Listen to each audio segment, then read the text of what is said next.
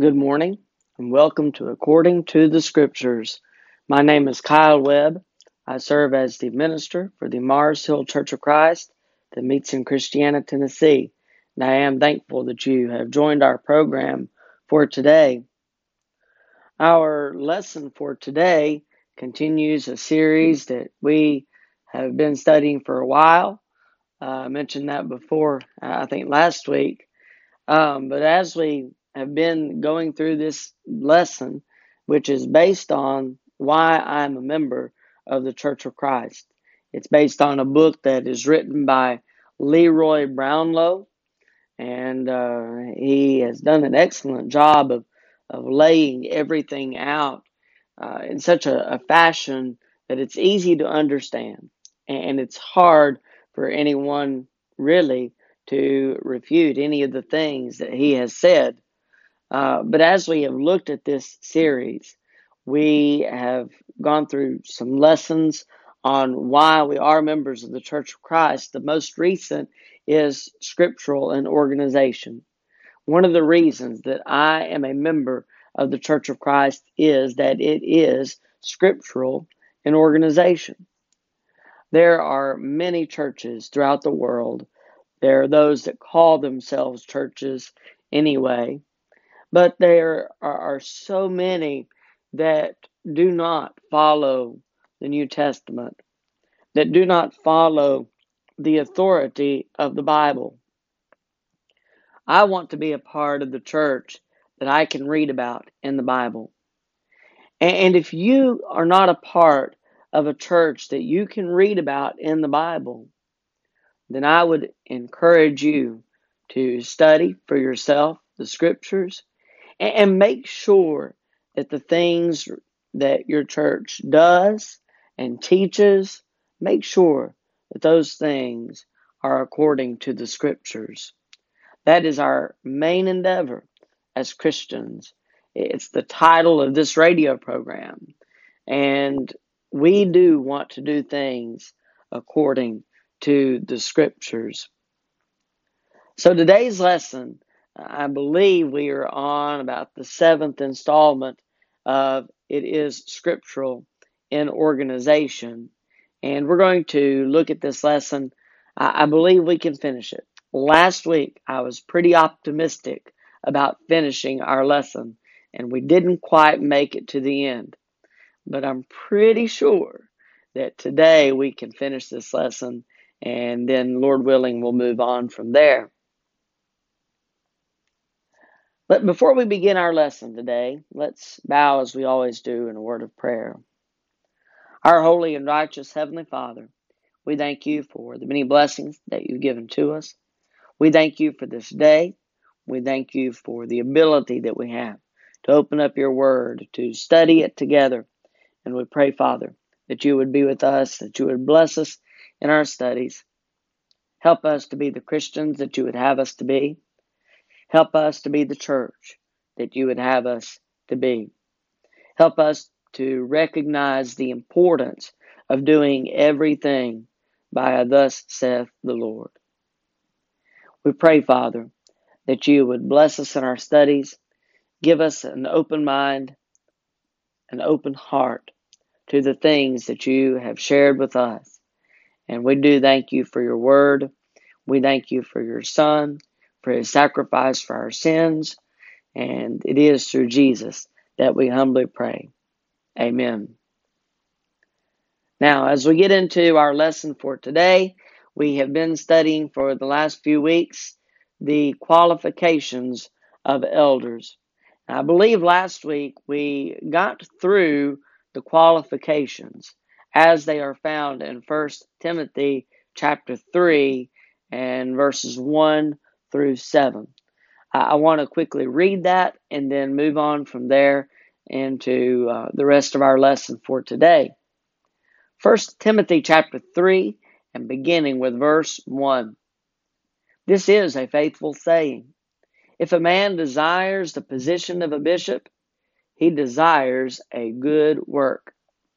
A bishop then must be blameless, the husband of one wife, temperate, sober minded, of good behavior, hospitable, able to teach, not given to wine, not violent, not greedy for money, but gentle, not quarrelsome, not covetous, one who rules his own house well, having his children in submission with all reverence. For if a man does not know how to rule his own house, how will he take care of the church of God? Not a novice, lest being puffed up with pride, he fall into the same condemnation as the devil. Moreover, he must have a good testimony among those who are outside, lest he fall into reproach and the snare of the devil. So last week we spent a, a good deal of time on his home life, uh, an elder's home life, making sure that, that this is someone who rules his own house well, one who manages his own house well. He is one that has children in submission. Those things are important. If he cannot lead in his home, then he cannot serve as an elder. As we look at at the rest of the qualifications that are given, he cannot be a novice. He cannot be a rookie Christian, if you will. He needs to be someone that has been a Christian for some time. He needs to be well seasoned so as not to uh, make wrong decisions, so as not to lead the members of a congregation astray. He needs to be well versed in Scripture. He needs to know the Bible. If he is going to lead the church, then he must know the Bible. And anyone who does not know the Bible is not qualified to serve as an elder. And he must have a good testimony with those who are outside. He must have a good report, uh, as the King James puts it, a good reputation, which is maybe the best uh, way of, of describing this qualification. That is from the New American Standard Bible but he must have a good te- testimony, a good reputation among those who are outside. I'm not sure how much time we got to spend with this one, but but who are those outside? Those who are not Christians. Those who do not assemble with the saints on the Lord's day. Those who do not know God those who are outside of Christ. Those that he comes in contact with, maybe in his workplace, or if he is retired, uh, among those that he has known for years, those that he sees on a daily basis, those who are outside of the church. And why must one have a good reputation with those outside he must have a good reputation because if he doesn't have a good reputation, he cannot lead souls to Christ. He cannot bring the lost to Christ because he is not living in a Christian manner. He is not showing them the, the ways of Christ. He needs to set a good example, not just for the church, but also for those who are outside of the church, those that are looking at him, and those that are seeing his life, those that are judging. I have heard stories, uh, one that sticks with me from my, my preaching school classes uh, from some years ago. There was a story of an elder, and I don't know if, if this is true. It probably is, maybe it's not. But there was a story of an elder. He was a faithful member, at least as far as everyone in the church could see. But he did not have a good reputation with those outside of the church. As a matter of fact, there were those that, that worked under him. He was an employer, the manager of a business, and those that worked under him, they knew that he professed to be a Christian. But they also knew that in professing to be a Christian, and not just a Christian, but a leader in the church, they knew that he had a hot temper.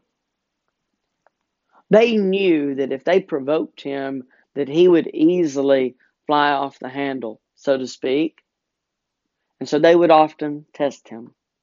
They would do things to make him mad, to see him lose his temper, to see him use bad language, language that is not befitting of a Christian. He did not have a good reputation with those outside of the church, and they made light of it, as would anyone else who is outside of the church. They, they may make light of Christians it's important for a leader to lead in every aspect of his life. Not just his life in the church, but especially in his life outside of the church. And I wanted to close our our study of the qualifications of elders by going to the book of Titus. Because as we go to the book of Titus, we see these qualifications rendered once again. But as we have noticed in a couple of different places, as we look at Titus, we find that his rendering of these qualifications is worded just a little bit differently. And, and, there are a couple of things that we can bring out of Titus chapter 1 that we couldn't really find in First Timothy, or, or maybe just not in the same way. But in Titus chapter 1 and beginning with verse 5, as Paul is writing to Titus, he says this For this reason I left you in Crete, that you should set in order the things that are lacking, and appoint elders in every city, as I commanded you.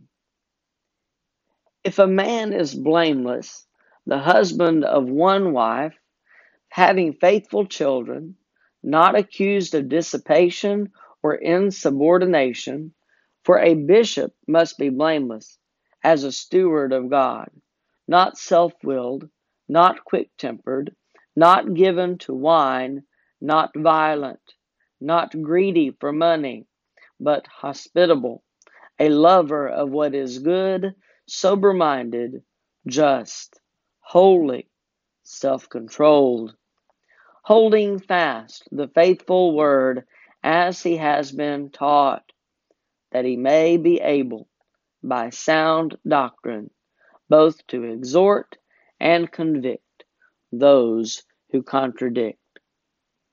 Most of these we have already discussed as we have gone through the qualifications listed in Timothy. We have also found how these are, are, are worded differently and we have looked at those qualifications in Timothy's order. But there are a couple of things to note here from Titus that we do not find in 1 Timothy chapter 3. A couple of words that describe an elder, a leader in the church. Just. He needs to be just uh, of righteous behavior. Holy is another word that is used here. Holy. He needs to be of good behavior, not just before others, but especially before God. He, he needs to be set apart, which is what holy really means. He is to be set apart from the world. He, he cannot lead the church and be like those of the world. He needs to be different. And in God's sight, he must be just, which really could probably go along with blameless, but he must be holy. Those are some good words to describe an elder. Holding fast the faithful word as he has been taught. As I, I look at certain examples in Scripture, I think of Timothy, who was taught very well, as we are told by his mother and his grandmother. He held fast to those things that he had been taught. Now, there are those that hold fast to things that they have been taught, but there are those that will not come to the church because of what they have been taught. They will not come to obedience to the gospel because others have taught them in the wrong way. And they are accepting those teachings.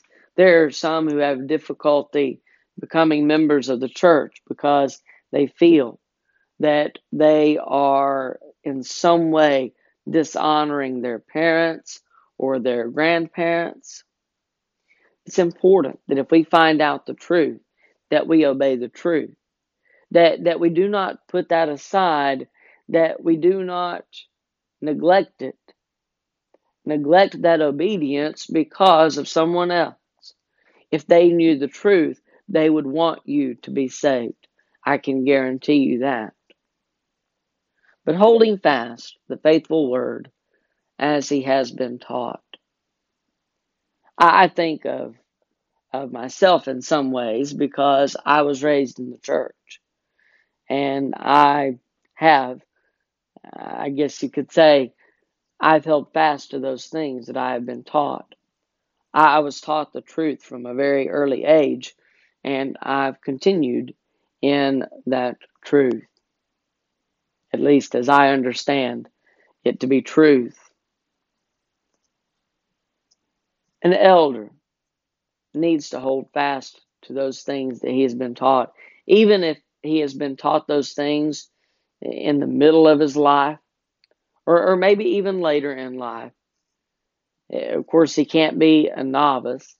He, he needs to be a well seasoned Christian. But he needs to hold fast those things that he has been taught, namely the truth of God's Word. As he has been taught the truth, as he has been obedient to the truth, he needs to continue in that truth. He needs to be able to exhort and convict.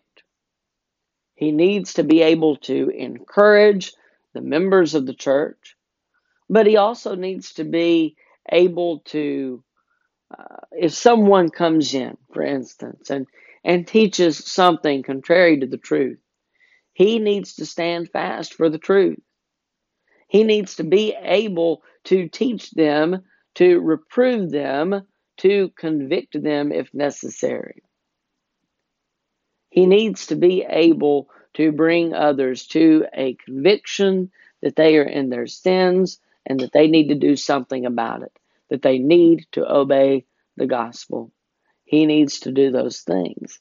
That is uh, a good qualification of an elder. But he needs to know the truth. He needs to be able to use sound doctrine to teach others, to encourage, to rebuke, whatever he needs to do, he needs to be able to do it. As we look at the qualifications of elders, I want to close our time together by looking at the duties of the congregation to elders. And this is something that I don't remember hearing a lot of as I was growing up in the church. And maybe I did hear lessons and maybe I just don't remember. But it wasn't until about three or four years ago that I went to a, an elder deacon preacher seminar, uh, is what they call it, a men's seminar hosted by the East Main congregation. And I remember the speaker being Glenn Colley. And he spent a great deal of time in that lesson that he had. They they talked about elders, they talked about um, those that lead in the church, and he spent a great deal of his time talking about the duties of the congregation to elders. We talk a, a great deal about the qualifications of elders.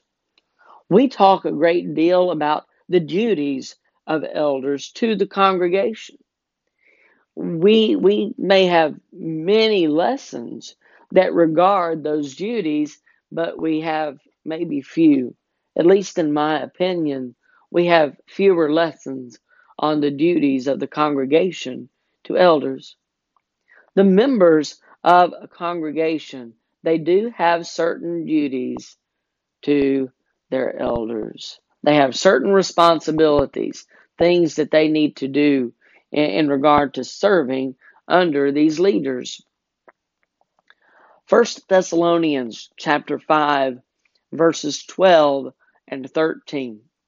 First Thessalonians chapter 5 verses 12 through 13.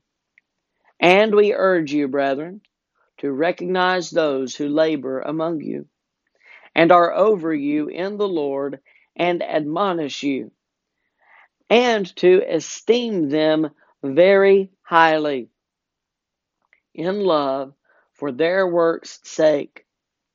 Be at peace among yourselves. We need to not only recognize the leadership of the church, which is something that, that maybe we need more of in our world as far as the leaders of, of even our nation, but that's a discussion for something else.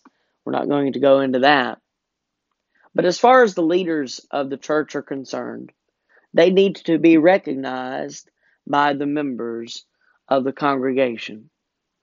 They need to be held in high esteem. That doesn't mean that we place them on a pedestal, but it means that we respect them. We respect them for their leadership and for what they are doing.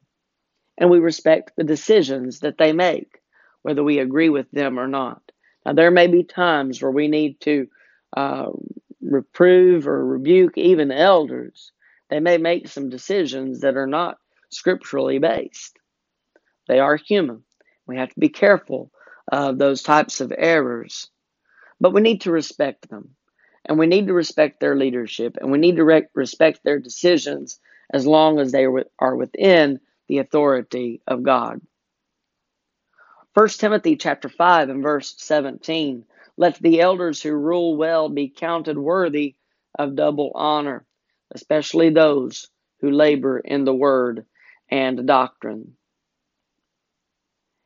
Hebrews 13:17 Obey those who rule over you and to be submissive, for they watch out for your souls, as those who must give account. Let them do so with joy and not with grief, for that would be unprofitable for you. We're also told how we should not serve under elders. 1 Timothy chapter 5 and verse 19 do not receive an accusation against an elder except from two or three witnesses. It's important that if we are going to receive an accusation, it's a simple logic in regard to law. You, don't accept just one person's witness, but you take the witness of two or three. And that has been misused. But we need to make sure that if we're going to accept an accusation against an elder, that we do so in the right way.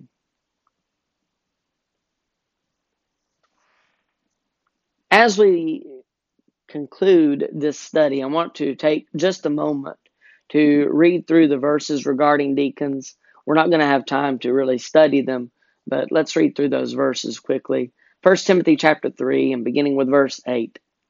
Likewise, deacons must be reverent, not double tongued, not given to much wine, not greedy for money, holding the mystery of the faith with a pure conscience. But let these also first be tested, then let them serve as deacons, being found blameless. Likewise, their wives must be reverent, not slanderers, temperate, faithful in all things. Let deacons be the husbands of one wife, ruling their children and their own houses well. For those who have served well as deacons obtain for themselves a good standing and great boldness in the faith which is in Christ Jesus. And we receive, we, we recognize that these qualifications are pretty much the same as those are elders, and so we really don't need to go into an in-depth discussion of the qualifications of deacons. But they serve under the oversight of the elders. They serve the congregation. They are servants in every regard uh, of that word. And these qualifications are important for us to notice when we are appointing men to serve the congregation in whatever way they may serve. I think that just about does our lesson, and I hope that I've done it justice. I hope it's been a good study for you, that you have benefited from it, and I look forward to moving on with you uh, at the next opportunity I believe next week I'll not be able to do a program, but the week after we'll plan on coming together once again and we'll begin reason number eight. Uh, whatever reason number eight may be, we'll begin that study uh, in a couple of weeks. But I thank you for being with me today. I thank you for being a part of this program. And if you do have any questions, feel free to contact us. The best way is through our website, go to our website at www.marshillcoc.org. And you can find all of our contact information there, our address, our phone number, email addresses. Uh, you can send us a message through that website, and we would love to hear from you. Uh, if you would like to contact us, have any questions, whatever, uh, we would love to hear from you. I look forward to being with you again in a couple of weeks for another portion of According to the Scriptures. Uh, thank you for being with me today. And until we meet again, may God bless you.